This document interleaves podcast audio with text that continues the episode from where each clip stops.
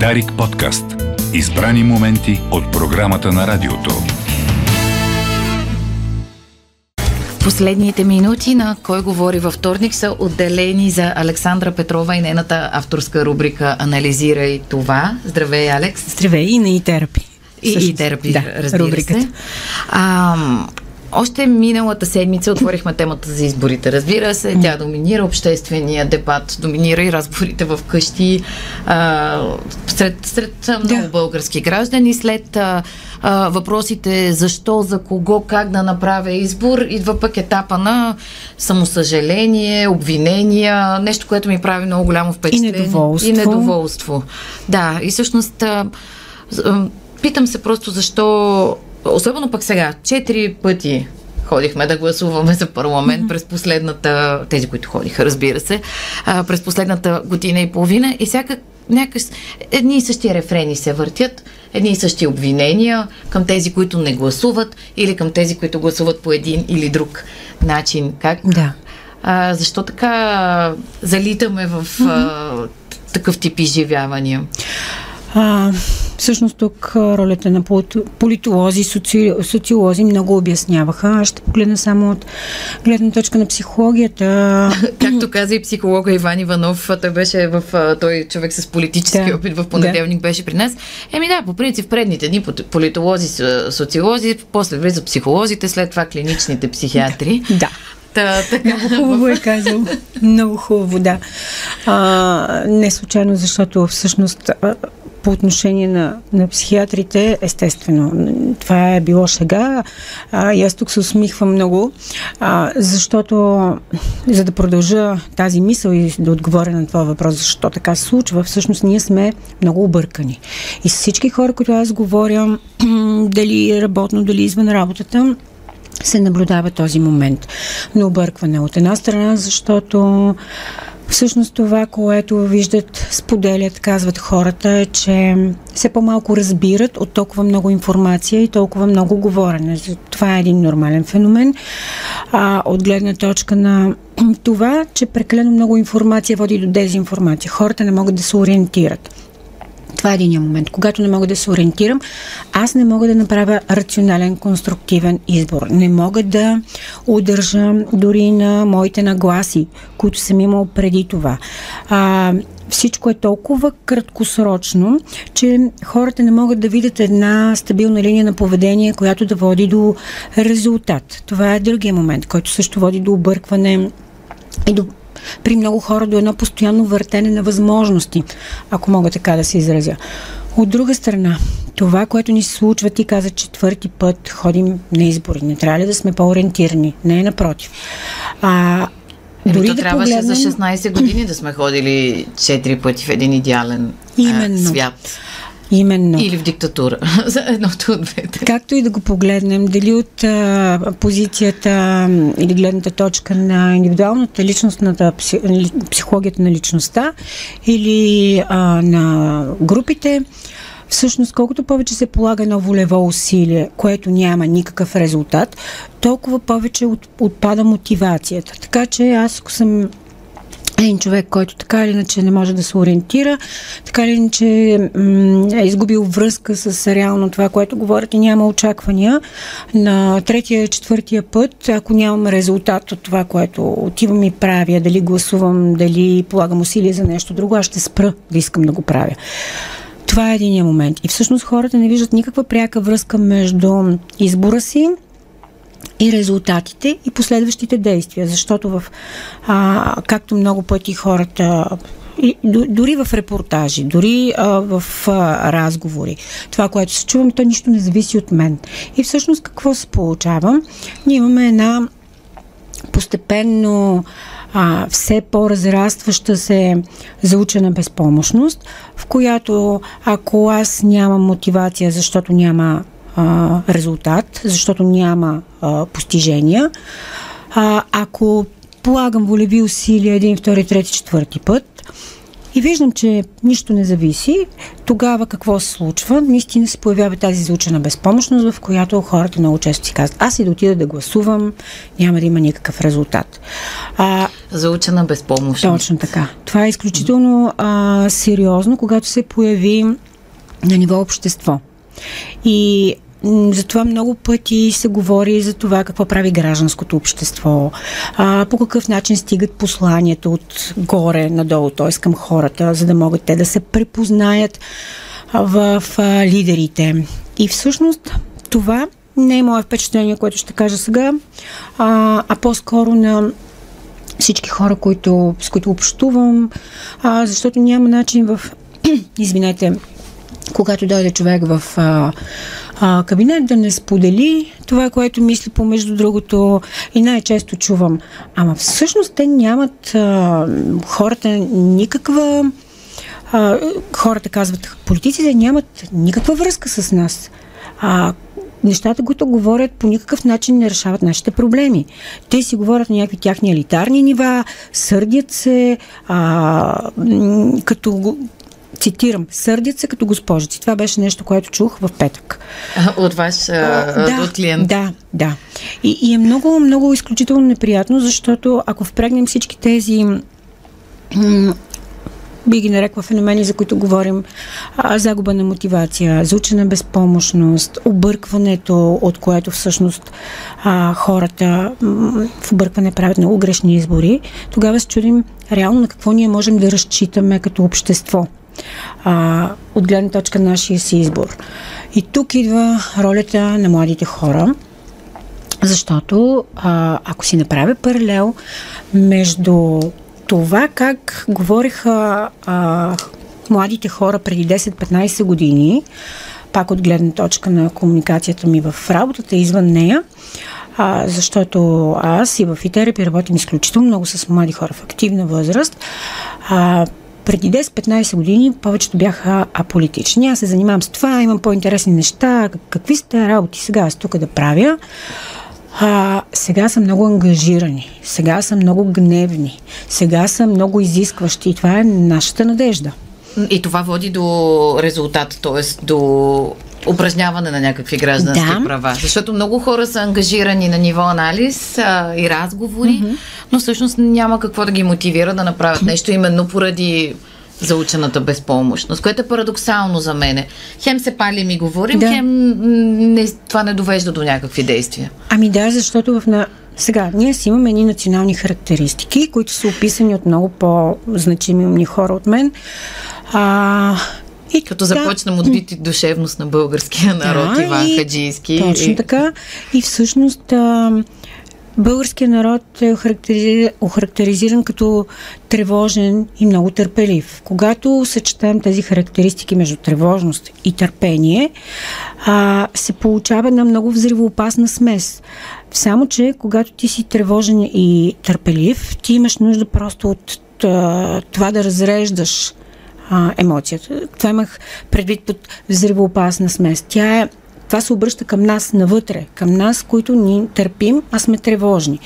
А, за това ние можем да си говорим в малките групи, в семейството, с приятелите, да се палим, а, да се караме помежду си, но не да обединим тази енергия, защото има един друг много важен момент а, в нашето общество. И той се наблюдава и много често в а, общества с продължителни кризи стига да, да не са търпеливи, т.е. имах предвид, ако са търпеливи и тревожни.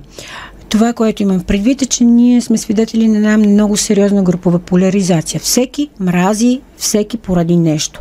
И когато аз си намеря моята групичка и се свържа с а, нагласите и вярванията там, ние вътре в тази група врим и кипим, но много по-малко можем да изведем тази енергия навън. Ние можем да мразим групата, която идентифицираме като наш враг, но не можем да имаме разговор. И всъщност това, това видяхме... Това са ни племен, междуплеменни отношения, всъщност, вместо една общност. Да, и това видяхме а без да съм политолог, без да претендирам за някаква тук свръхкомпетентност. Това Еми, все може по-фрагментиран парламент, точно, виждаме. Това видяхме. Това, което ни случва в обществото, това видяхме и в резултатите от изборите. Тоест много често ние казваме, е, те политиците нямат връзка с нас, но всъщност това, което е парламента, е огледало на да. обществените нагласи в крайна сметка. Именно. И на начина по който общуваме в а, нашето общество, особено в а, големите градове, хората не познават съседите си, хората не общуват а, с идеите си, с възгледите си, не могат да стигнат до консенсус дори роднини. Така че е изключително трудно да се получи едно обединение. И всъщност това, което е аз започнах преди малко да казвам това, което е надеждата, че младите хора са много по-ориентирани, много по-активни, много по-амбициозни, критични, с една енергия, която всъщност а, води до желанието те да упражняват контрол. И това е едно от най-значимите умения на едно общество. Дори не като цяло на обществото, на една личност. Когато аз имам а, някакви права и задължения, аз трябва да упражнявам и контрол. Когато си избера нещо, т.е. Аз да следя какво прави, точно, тоест много, точно това ме навява към гражданския контрол. Да. Защото ние много често си мислим, че отивам на избори, това е до тук. Uh-huh. Напънах не, се, това. не ви харесвам, но въпреки това гласувах. А всъщност след това, в крайна сметка, ние имаме право да държим сметка на тези хора. Mm-hmm. И тук въпрос е а, колко от нас знаят как се упражнява граждански контрол? Колко от нас знаят по какъв начин могат чисто като, като алгоритъм да, да направят стъпки така, че да, да проверят какво се случва. А, това почти го няма и затова много често това, което виждаме в едни а, предизборни дебати и кампании, всеки един от нас е всъщност партиите да започнат да се а, негативизират заради това, което не са свършили и всъщност тогава ние хората разбираме какво не е направено от това, Или което е обещано. е направено. Да. И, и това е другия момент, когато ние, аз и миналия път го казах тук, когато ние виждаме само негативите, започваме да правиме много по- а, емоционални избори, за да избегнем рисковете. И тогава това, това е и на а, ниво личност и на ниво група. Колкото повече вярвам, че тези са лоши, толкова повече ще минимизирам риска и ще избера другите, които ми се струват малко по-добри. Или колкото повече мисля, че ако избера тези, ще има някаква печалба, защото другите са лоши, пак ще направя такъв избор. И това са емоционални избори. След това ние всъщност не можем да сме напълно удовлетворени, защото когато правим избор, освен рационалната и емоционалната част на нашия мозък, се включва, както миналия път казах, една верига, която е свързана с удовлетворението. Верига на възнаграждението, както и да го наречем. И затова, когато аз избирам от обувки, през вечеря до а, политик, аз трябва да имам активиране на тази възнаградителна верига в моята, ако ще в мозъчния субстрат. Така че това е много трудно, защото за да имаме ние удовлетворени от едни избори, трябва да мине доста време, трябва да можем именно това, което си говорим с теб, да проследяваме процесите от ден първи, в който вече тръгва дадено правителство или изобщо даден политик. И това за хората в един момент става нещо, което Както ти каза, аз гласувах край. Приключих с моята задача. Всеки Те си... пак се издъниха, да. следващия път няма. Да. Нали, това, това го чуваме. Mm-hmm. Доста. А не можем ли? Аз това се чудя. А, да приемем, имаше един много хубав текст на колегата Диан Божидаров, който цитирахме и вчера, и онзи ден в изборния ден, да приемем, че наистина при избори няма идеален вариант. Гласуваме за по-малкото зло и в крайна сметка аз за себе си, примерно, следя какво прави едно правителство и знам, примерно, някои министерства ще се издънят. Обаче, ако има едно-две, които са направили смислени неща, аз съм що года удовлетворена. Mm-hmm. И някакси това ме прави спокойна. Да. Вече след толкова години можем ясно да се убедим, че месията няма да дойде и да промени mm-hmm. всичко, но ако една малка част от цялото работи, пак по-добре от нищо. Точно така, но ти каза и две, това, което ти мислиш е абсолютно правилно. И ако в развитието на нашите деца, а, в обучението им се включи а, и не мога да го нарека предметно и такава линия, в която те да знаят какво е парламент, какво е министър-председател, какви са постовете на тези хора, които са значими за държавата, а, аз ще изграждам едно социално компетентно общество. Той има такъв предмет гражданско да. образование, но скоро беше въведен. Mm-hmm. Твърди се, включително и вчера разговарях с експерти по детски политики, които казват, аз не мога да оценя още, защото моето да. дете не е в училище, но че е доста недостатъчно застъпен. Включително и младежи имахме в изборния ден, които казаха, имаме нужда от много повече. А, едната ми дъщеря, която все още е в училищна възраст, няма такъв предмет. Факт. А, но... Явно не, не във всички училища да, е да. въведено. Освен това, момичетата, които бяха тук, казаха ми то в 11-12 клас леко почва да ни се говори, би трябвало да е много, много по-рано. Много по-рано. Това трябва да започне от много рано, защото аз много пъти тук давам за пример, когато с целият екип правихме едни проекти в детски градини а, и там имаше една част с професиите може би едно или две деца от много детски градини знаеха какво значи политик. Никой не знаеше. Това е предучилищна възраст. От тогава трябва да започне това образование, за да може да се случи това, което ти каза, да, да следя, да съм компетентен, да знам кое е добро, да, да се задоволявам с това, което, т.е. да имам фокус върху положителното.